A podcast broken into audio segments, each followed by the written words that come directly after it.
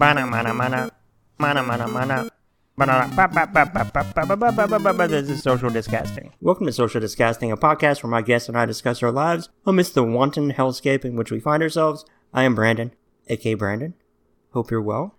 My guest is an improviser, an actor, and a writer who has been so funny on so many things, including Best Friends Forever and Playing House, both of which she co created with Jessica St. Clair, Review, Lady Dynamite, Veep, so many things, as well as the utterly delightful podcast Womp It Up. Please welcome Lennon Parham. Welcome. Hey, y'all. Hey. Your accent's making me feel it like at home, so I I'll probably get more and more southern as this podcast goes on. I hope that's okay with everyone. Okay, perfect. Perfect. Do I have this is a self do I have a strong accent? Because I have not heard that a lot, admittedly. Mm. It's gentle, but if I but I can tell that you're from the south. And There's I know it's not Yeah, and I know it's not like East Coast South. That's fair. That's fair. I'm always curious if it comes out because I, I don't I don't hear anything, but of course then mm-hmm. I, I wouldn't. Yeah, it comes out for me on certain words like or when I get angry or drunk or tired, Yeah, you know, or if I talk to my mama on the phone or something. like it's in there. Maybe not you know on the surface as much, but Yeah. there are there are flare ups for sure. for sure. Good, good, the good kind of flare up. oh no, I'll take it for sure. I was just always curious. Um, I guess the the very fun, easy to ask, difficult to answer question: How are you? You know, today, um, today I'm okay. Uh, I'm talking to you, uh, which is joyful for me, and I'm trying to find like Good. little moments of joy Yeah, in each day. Uh, I don't know. It feels like we probably got another couple months of the darkness, and then, but I can see the light up peeking. yeah, So that feels good to me. I have felt like, I don't know, like heavy, if that makes sense. I felt like not like cre- not creative or not creating or not like I have I don't have access to that like deep reserve of of joy and weirdness that I usually have access to. yeah. So I'm looking forward to to diving back into that soon. Um but yeah, I have a family, you know, so far so good. We're healthy, we're safe. I have a job or I have had jobs that allow me to to, you know, not have to go back out right now or or if I do go back out, I just it's very well protected like crazy testing and all that Yeah. stuff. So, you know, I feel very lucky and it's hard to complain, but of course that's all I want to do. yeah, you know, I know what you mean. Like, there's that thing of like, uh, yeah, you know, the duality of I could have it so much worse. So I understand that, you know, so it's difficult to complain. But at the same time, it's like to be fair to yourself too. Your mm-hmm. problems are still your problems, so long as I guess you have some relative perspective as to how bad or good those are, you know, comparatively. Yeah, and I think the my complaints mostly are like on a larger scale. Like I have a hard time complaining about like oh, I have to do laundry. I've Yeah. I've I haven't like those first 3 months I had not been that tired since I had a newborn baby. Like it was Oh wow. it was intense, you know, like just everything shut down and we were just locked in and couldn't get toilet paper and it, it was terrifying, you know, it was like scary, Yeah. but we were safe. And now I feel like the my the things I'd like to complain about are like on a bigger scale like, you know, the ending of democracy or uh, That's yeah, you know the co- the communal grief that we're all that we all are experiencing and the trauma of of so much loss and yeah, it's not like you know you asked for no mayo on your sandwich and you got it. These are things of actual, correct you know, import of. uh Oh yeah, the actual possible apocalypse. That's a fair fear, yeah I think. yeah yeah But I know what you mean though, I- and I'm not obviously. I, I certainly don't know about uh, what it is to the exhaustion of being pregnant or having a child by any stretch, anything close to that. But I do know, to your point though, in those first like handful of months, it was so this so unfathomable and this kind of shock and numbing agent that I just felt tired and exhausted constantly for months. Yeah.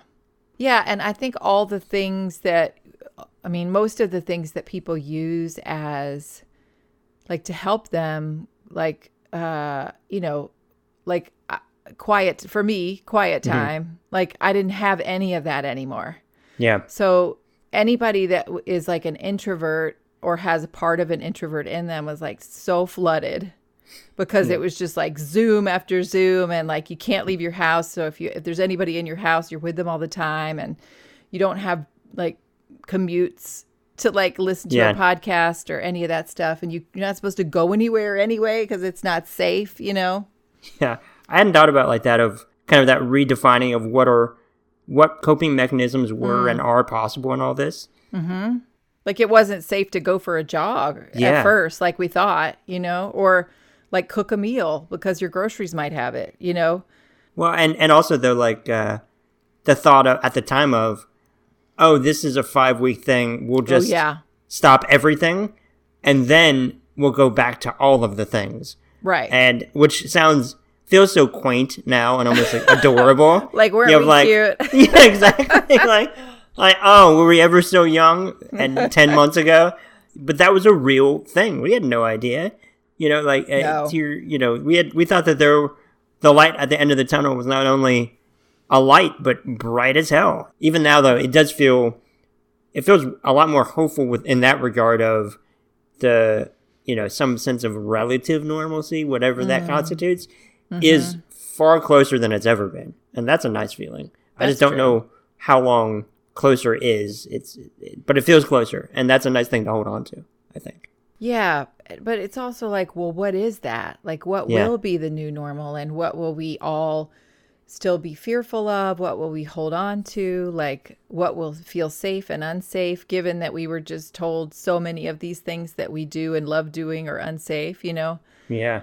Yeah. So I wonder, you know, we, I mean, I think we are forever changed. Hopefully, there are pieces of that that in some ways made us better, you know, or yeah, helped us remember certain things about what's important but inside of so much loss and grief, it's really hard to like be like, but the silver linings, you know? it's like, yeah.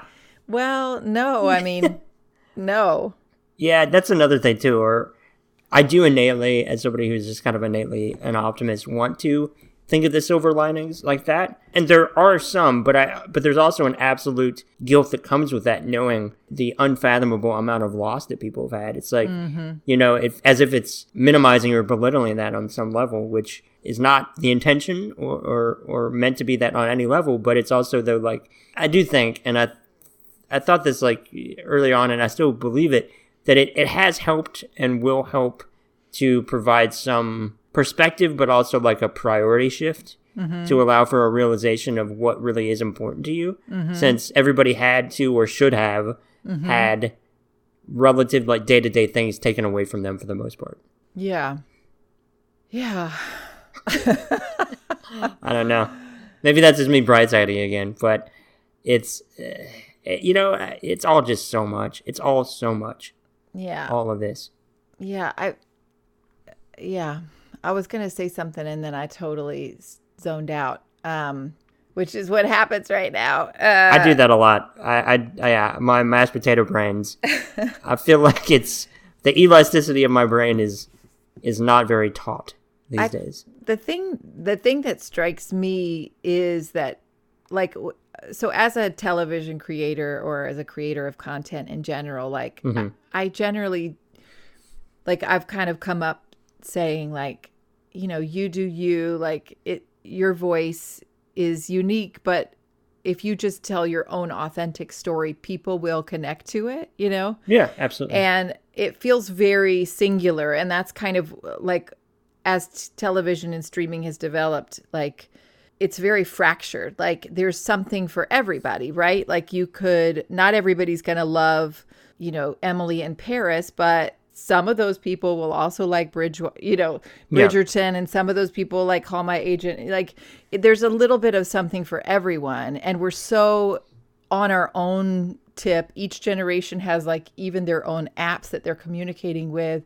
but this is like the first thing that's happened in a long time that is like like a deeply communal experience. Like, and obviously Absolutely. we're all like, I have family still in Alabama and some in Georgia, and their experience of it has been very different than mine and my parents who moved here to Los Angeles to be closer to the grandkids.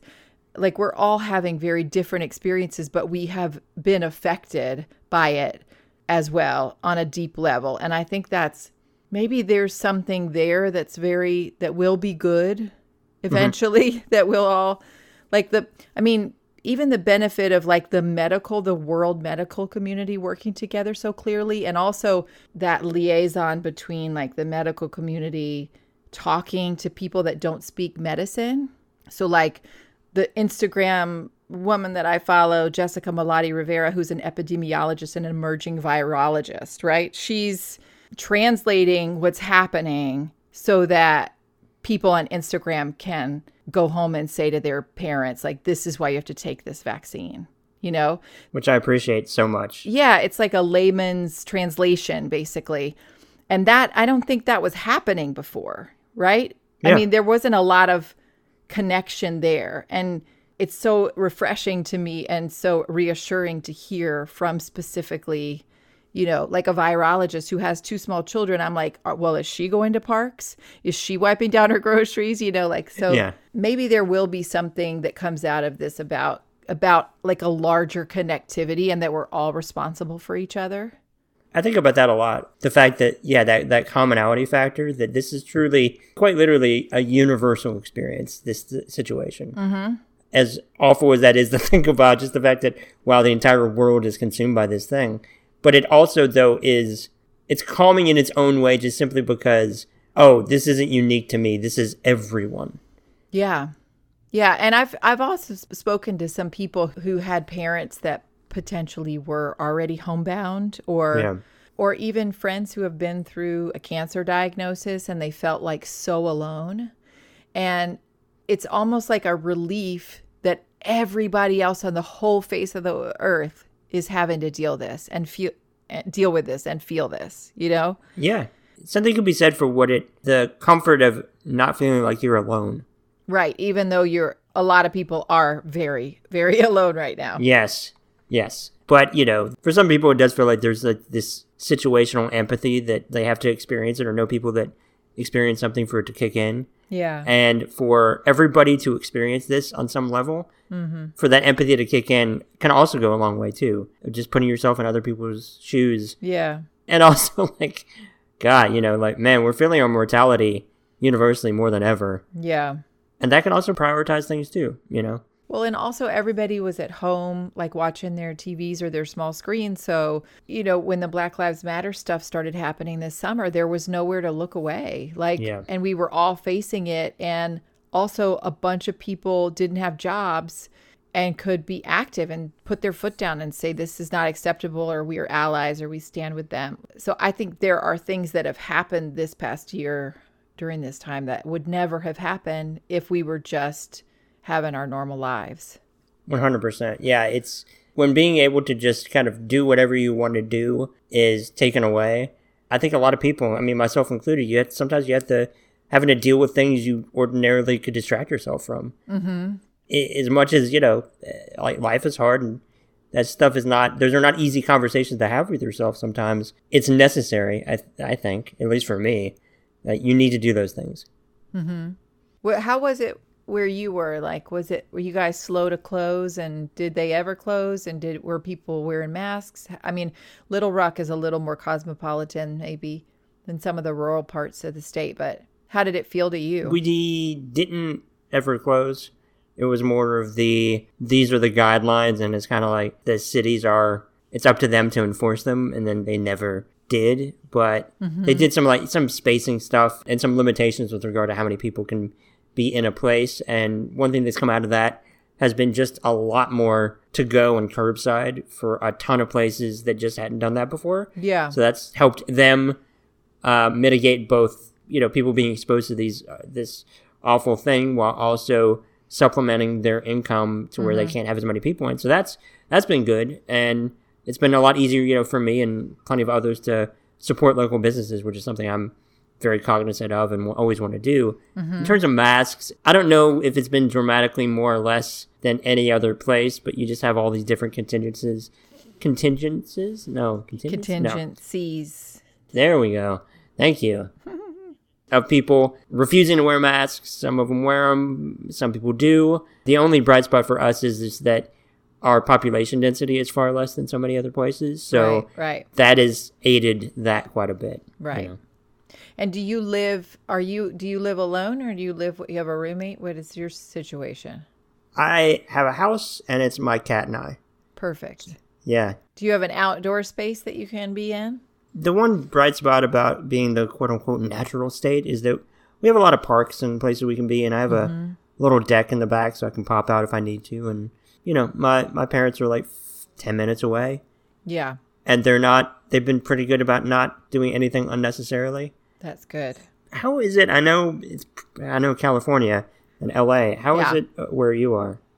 Well, I'm so I'm like in a little kind of hipster neighborhood in LA near Pasadena, like on the northeast side, and um we've had a similar thing like I think our neighborhood was like the most masked up. like they did oh, like good. LA yeah. ta- uh, some like LA magazine or somebody did like the most masked up cities and we were like number 1. And I was like, "Hell yeah," you know. yeah. But I think it's kind of inescapable right now and it feels a little scary, but we're still doing the same like curbside and to go a lot from restaurants that we would normally may or may not be going in person with a with a 4-year-old, but um uh, just trying to support the same places, and everybody's masked up for the most part outside when we go. That's but good. it does feel like, you know, don't go anywhere. That's what it yeah. feels like. Don't go to stores if you don't have to. If you can afford to have it delivered, you know, my kids, they closed the park. The parks were closed for like the first six months or something insane, and mm-hmm. so our backyard became like our haven and then they closed them again and then like two days later opened them again because the parents were like you better be fucking kidding me you know like oh, God. no yeah. Yeah. um and my kids have been they're just like so resilient and so into like i mean i had a couple conversations with them early on about about why we do it and what's the importance and you know that we're doing it because we love our you know our grandparents or whatever. Yeah. And we're protecting them. But the parks uh you know for them have been like a real a real save savior if you will. Yeah but we're all i mean my husband uh, works in education and he normally would be traveling all over the state to do professional development with school leaders and schools and, and administrators and teachers and obviously that's not happening so it's all on zoom he had like eight zoom meetings one day like oh, before. Christmas, and we were like, "That's too many Zooms." yeah, um, that's that's a lot. But yeah, I mean, we're not. My parents live nearby. We see them maybe once a week, and we do it in the backyard with masks on, just to be like very, very safe. Because my dad is uh, immunocompromised because he had a kidney transplant uh, when I was pregnant with my daughter. So that was like eight years ago. And yeah, we're just, I mean, honestly, just been taking it keeping it really close to home, not taking any risks. And it feels like most people that I know are doing the same. Yeah, same here. Absolutely. I would much rather be overly cautious than certainly not cautious enough. Yeah. It does feel like senioritis right now, though. Like, it's like, well, maybe I could do this one thing. yeah. And then, you know, it's risky. It's it's risky because right now this this like crazy surge in LA, and they don't really know how to explain it except that it's like high density, like popular, a lot of lot of people in one tiny spot. You know, yeah, um, a lot of essential workers, and then also one thing I didn't think about was that the insane wildfire season that we had last year, which apparently with like the repetition of like bad air quality and those fires and the smoke like it would affect your immune system and also your ability to fight off a respiratory disease. Oh i never thought about that and i was like oh my god mind blown. Like yeah.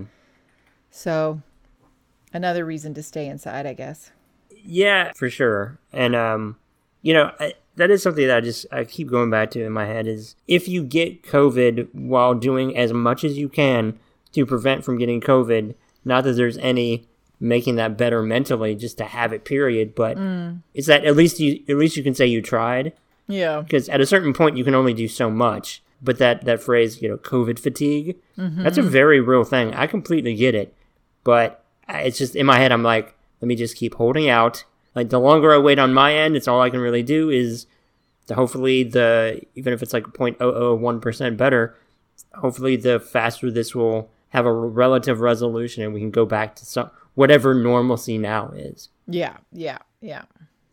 I also think it's kind of my like people are having a really hard time, especially in this part of like in this culture, believing that what they do has could potentially have a negative effect on anybody else or giving a shit about it. Like, yeah.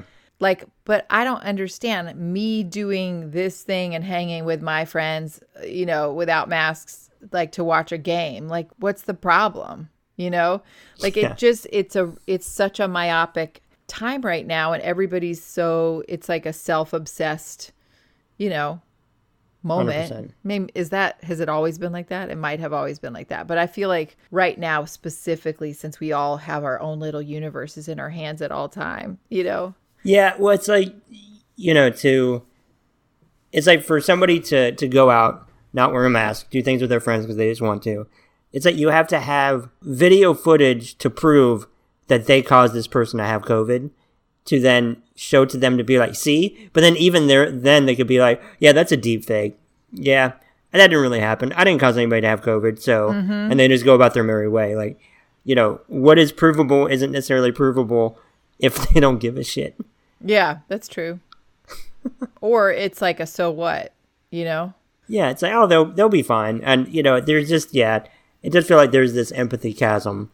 To your point, like I don't know whether that's has this always been a thing? Is it more exacerbated now, or is it just that I'm aware of it and it's infuriating me? I do not know. I don't know. I mean, I feel like at least there was. I, I mean, I think this is this is probably like I'm thinking about JFK like ask not what your country can do for you but like there there was like a patriotism or something there was something like a like during like during the war times when like yeah. you know women went and like built airplanes while men were fighting overseas you know but also inside of that there was obviously like still systemic racism and yeah. all this other stuff and like forgotten peoples so uh you know it's complicated That's fair. Yeah, a part of me does wonder too if it's maybe that with the internet, maybe we just know too much. Mm-hmm. Because I do think that on a certain level, within reason, you know, ignorance is bliss, and now we have to some degree as much information or knowledge as we want to, and you know, and it's easy to kind of get caught up in that that feedback loop and to, mm-hmm. you know, it's like the the idea of getting like angry about something that if the more you have that, the more there's an addiction level maybe, or just like this common, or like this is just this normalcy, and you just want to seek that out, and you can find as much of that as you want to now, and that's really it's that's really tough, especially when we maybe have a little bit more time on our hands and all this. Right, like if you have an inkling that somebody's not like up to snuff or not telling the truth, that you yeah. could probably find something somewhere to support your batshit theory. Hundred percent. Yeah, but there's yeah. also the there's uh, platforms for that too. So it used to be those conversations, you know, were, were happening in public, and somebody be like, "Jimmy, shut up! You're an idiot," you know? yeah, yeah. it's like, well, because there would be like one idiot like in your group, right? But now, yeah. like this is a this is not going in a good direction. but now that that idiot Jimmy can find another Jimmy in another town. I mean, it's kind of like when you first start doing comedy and you like come out of your improv group the funniest person and then you go to UCB or wherever, you know, whatever second city and you're like one of many very funny people and you're like, "Oh yeah. shit, I thought I was the funny one." But like now so so they've been able to find each other you yeah, know? like confirmation bias is an easy thing to find on the internet. You know, like you know, just you can confirm anything you want. It's and mm-hmm, and very mm-hmm. easily just search for that confirmation. You know, that's a dangerous thing for anyone, especially if you feel like you're getting screwed over somehow. Absolutely. Know? Or you Absolutely. haven't, or like you're due something, you know, that yeah. you're not, that you never got the paycheck in the mail. You know. Yeah, hundred percent This is a completely unrelated thing to this, but I was curious. Yes, sir. About a month ago, December 8th specifically, you filmed Minx, a pilot for HBO Max. Yeah. What was that experience like amidst all of this? Uh, it was weird. It was weird as hell. Uh, the I was happy to have a job, to be honest, to have yeah. something to distract me, and um, the script was hilarious, and I was like really intrigued. It's also uh, it's very timely and very funny, and it was like a departure for me. It felt like, and also a period piece, like set in the early '70s. Yes, please. So. yeah, and then as they started announcing the cast, like Jake Johnson, you know, Ophelia, there's so many great people so many great people in it, and really funny people. Uh, my friend Oscar uh, is one of the bottom dollar productions uh, folks. Anyway, so yeah, I mean, leading up to it, we had like hair and makeup test, and then we did a photo shoot uh, and we did a table read on Zoom. But it was all kind of, I mean, like my audi- the audition process to get it was totally different than normal because it's a pilot. So in that case, you're normally auditioning in person with a casting director, and then your tape gets sent, and then you have to audition again to test, and you have to audition for the studio in this case Lionsgate and you have to then if you p- make it past that this is all live and there the other like four ladies that are up for your same part are there in the room with you like and they can like overhear you doing it. Yeah I mean you go in one at a time but then you go away and you get a phone call like 4 hours later from your agent like you made it to the next round and then you go back in and audition again sometimes with the same girls sometimes they brought in new girls for the network, which in this case is HBO Max. So, like, this audition process, I put myself on tape. My husband recorded the other part. It was in the living room. We had just finally got, like gone away for like we went to the to a beach, like rented an Airbnb at the beach in like September or something. And we got back and I had to put myself on tape like before the kids got back from the park and So we were rushed, you know, and then I send it off and I'm like, that's pretty funny. Um, I felt pretty good about it. and then, like, I don't know, like a week or two later, I get a call like, great news, like, they're sending you to test. And I was like, okay, does that mean I have to come?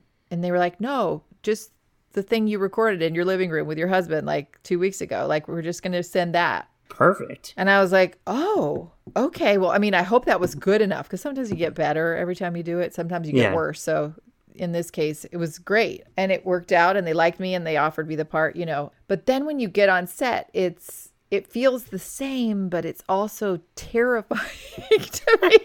well, it's like, like, we're aware of so much more stuff oh happening, my God, right? Yeah. And, and, hair and makeup everybody's got on masks but i mean to get your makeup done you have to take your mask off right yeah and then when we were filming, it was a similar vibe. It was like, like when do we take these masks off and how do we? And then, you know, do they come in for touch ups or do we just kind of wing it or like, I don't know. It's just it, it felt similar, but also scarier. But also, we were so happy to be back working, and they did a pretty good job of keeping us all safe and feeling safe. And we were testing Monday, Wednesday, Friday every week. Yeah. So we kind of caught it, you know, if if any if anything happened, we caught it. So yeah, I hope it gets picked up to series. It's really funny.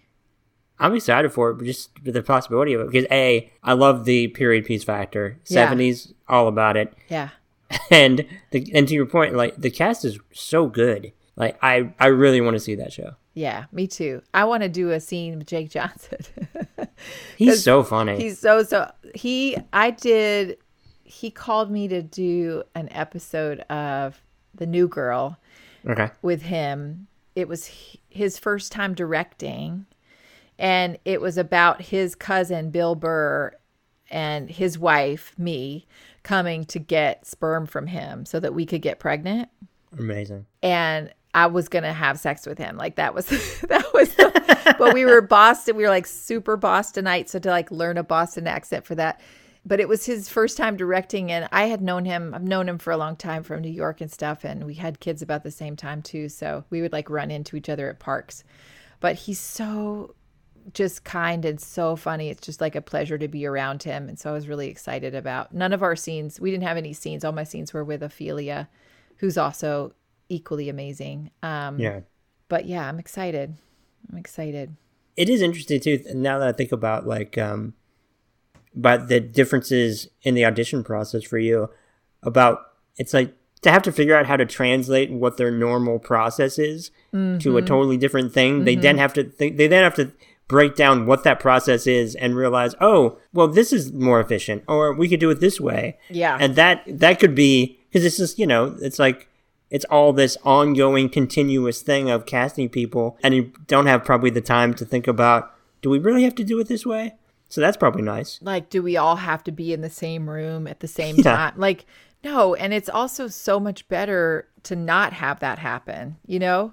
I mean i get i did this process like for my very first tv show which was a multi-camera. So that was you know taped in front of a live studio audience. It makes sense to me why you would want to see an actress like audition multiple times live.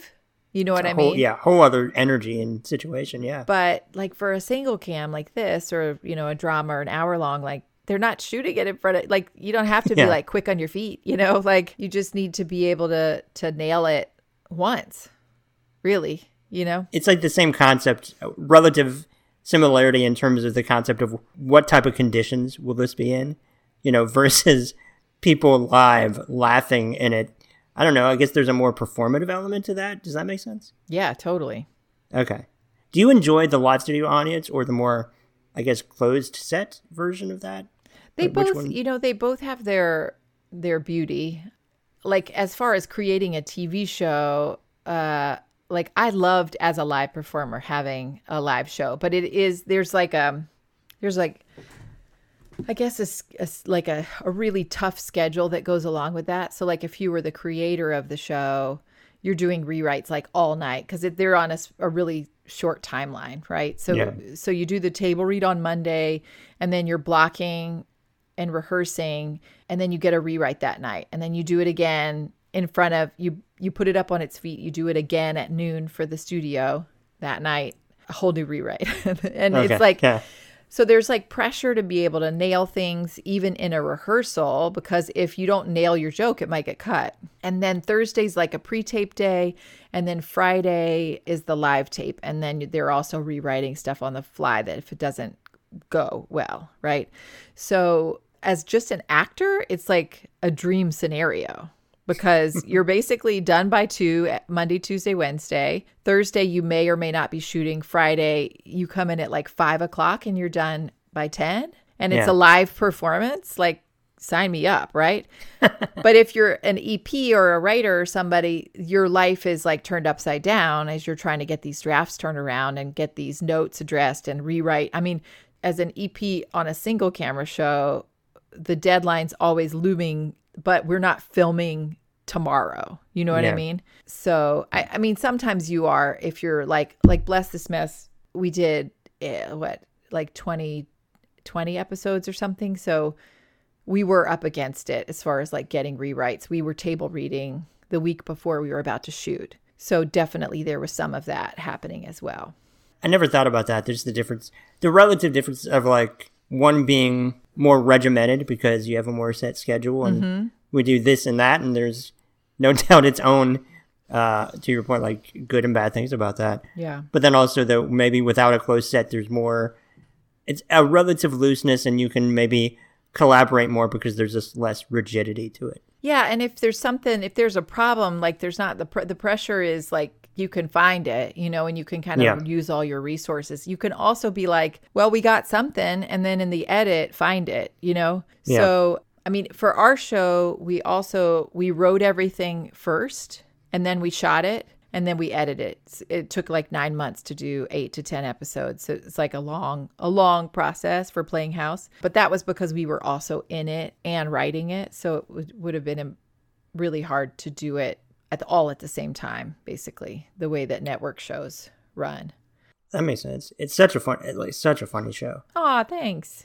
I can't imagine though what it is to, and it makes sense though, because and you've spoken to this before in interviews about just to to get the interplay and how you both naturally you and Jessica speak to each other, mm-hmm. that the best way to do that for you was to improvise it in this instance mm-hmm. in front of the writers as opposed to the previous experience with that as you perfected the process. Yeah. But yeah, that's got to be really, I don't know, I guess, is that tough or just natural? Because it's just like you're improvising with each other. Is it tough to improvise or? That's fair. I don't know what my question was.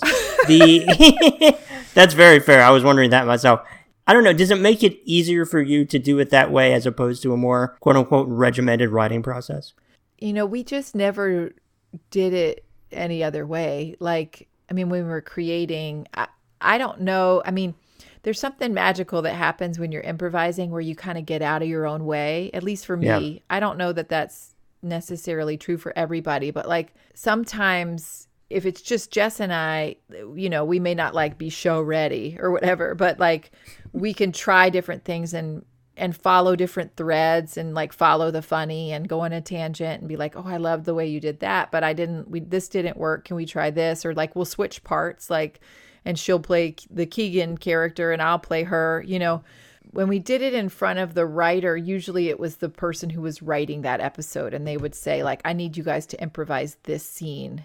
Oh, okay. And a lot of times it was a scene between the two of us because they felt like weird pretending to write the dialogue that we would probably just rewrite anyway, you know? So Yeah. If we were writing the episode, we would improvise every single scene though, most of it. And we just record ourselves on GarageBand and then like talk about it and then rewrite it through improv. And we would do that four or five times depending on if we kind of had a handle on the scene. And then that would get transcribed by our assistants. Or like when we're writing our movie we send the files to like our old assistant and mm-hmm. pay her on Venmo and she tells us how many hours she spent transcribing. And then she sends us back basically a PDF of our of our dialogue in script form and then we go through it. It takes forever. I would like I, wouldn't necessarily like say do this uh if you're a writer. But for me it like just sitting down and writing dialogue to have it sound really natural like when we go back through and like read it it's funny already like because we're you know we're we're building off of what each other said. And sometimes we don't always hear what the other person is saying. So we're like reading and we're like oh my god you did not say that. That's so dumb. Yeah. I love it or you know like the weird things that people do or say in conversation that you you just wouldn't think to write it you know yeah and you can't replicate the that mutual energy of improvising off each other and just kind of going where it goes. Like less can be more in yeah. terms of thinking that as somebody who is a a chronic overthinker. Like, yeah, yeah, I'm sure there's a liberation factor there. I think too there's also like it helps you learn, you know, because when I do somebody else's show, like I feel like my superpower is improv. So it's really like you want to know how to improvise in a way that they can then use it. Because if you just yeah if you just like do a funny riff that's a paragraph, it's not connected to the story or move anything forward in any way, it's never going to get used because it's a 20 minute like episode, you know? Yeah. But if you if you button it like at the end of the scene, like, you know, like it takes a village or whatever it is that you want to say like it's yeah. it's something they could use they can overlap it over somebody else's back like so it helps to it helps if you know how things work and then you can give, you know, improvs that will actually be helpful. And sometimes I just improvise because I want to make the crew laugh. Like if I can, because that's like like what I live for. it's like to see those like shoulders like going up and down behind the steady cam, like because that makes going to work every day like a pleasure. Yeah, well, and it makes complete sense though to get an idea of the the headspace or headspace or the prism through which you know that improv should be because in movies for example where you, where very clearly they've said like you know just have fun with this one and then somebody improvises it sometimes it does feel like you can kind of tell when they're just improvising versus improvising through the prism of what this character is yeah like those things can really stand out and sometimes in a good way but sometimes they can also be very distracting right like i imagine in like 40 year old virgin like jane lynch I, I imagine her just like all of a sudden singing this Spanish song. And they were like, oh my God, this is gold. We're going to yeah. put this in. You know what I mean? That might have been a, a moment that she just tried to make them laugh, but it was connected to character. It was so bizarrely specific, you know, that yeah. then they want to. That, that's also like it seems like they might have gotten out of her way and let her do her thing, you know. Yeah, I would definitely get out of her way too when it comes to that. Like, yeah, you know what? I think she knows. I think oh she God. knows funny far better than I. So yeah, she's amazing. I would get out of her way. Do you do improv in Arkansas? I do not. There is improv here, but I've not tried it. Probably mainly out of just straight cowardice, honestly. You should do it. I can't imagine. I, you know, I go, maybe that's part of it is like nothing is really scary compared with a an unfathomable pandemic. So maybe maybe all I needed was a small kick, in the ass versus a via a global pandemic. Well, yeah, you definitely don't want to get in a hot, sweaty room with twelve other no. weirdos right now spinning hot breath. That is not yeah, where exactly. you want to be. Can I get a suggestion? Like, let's go yeah. home. yeah. Yes, and I will not do that. Agreeing. yeah, maybe after it's all over. Yes, yeah. That what what if that was my lesson? It was like, yeah, I'm just not scared of anything anymore. You know, then it's just like I'm gonna do in a hot, sweaty, maskless room. Just do just do improv. Can I please get a suggestion? Yeah, good lord. Uh, well, I don't want to take up too much more of your time. This was an absolute delight. Oh, I love good. this. Me too. Me too. So, is there anything that you want to point people toward before we wrap it up? Oh, I don't know. I mean, nope. I, you can find me where you find me, you know, the Lennon Parham everywhere. And if I do anything exciting, I'll let you know on there. Perfect. Well, thank you again. This was so fun. Yeah, me too. Thanks, Brandon. Thank you all for listening. Please wear a mask, lead with empathy, do nice things, stay safe. Goodbye.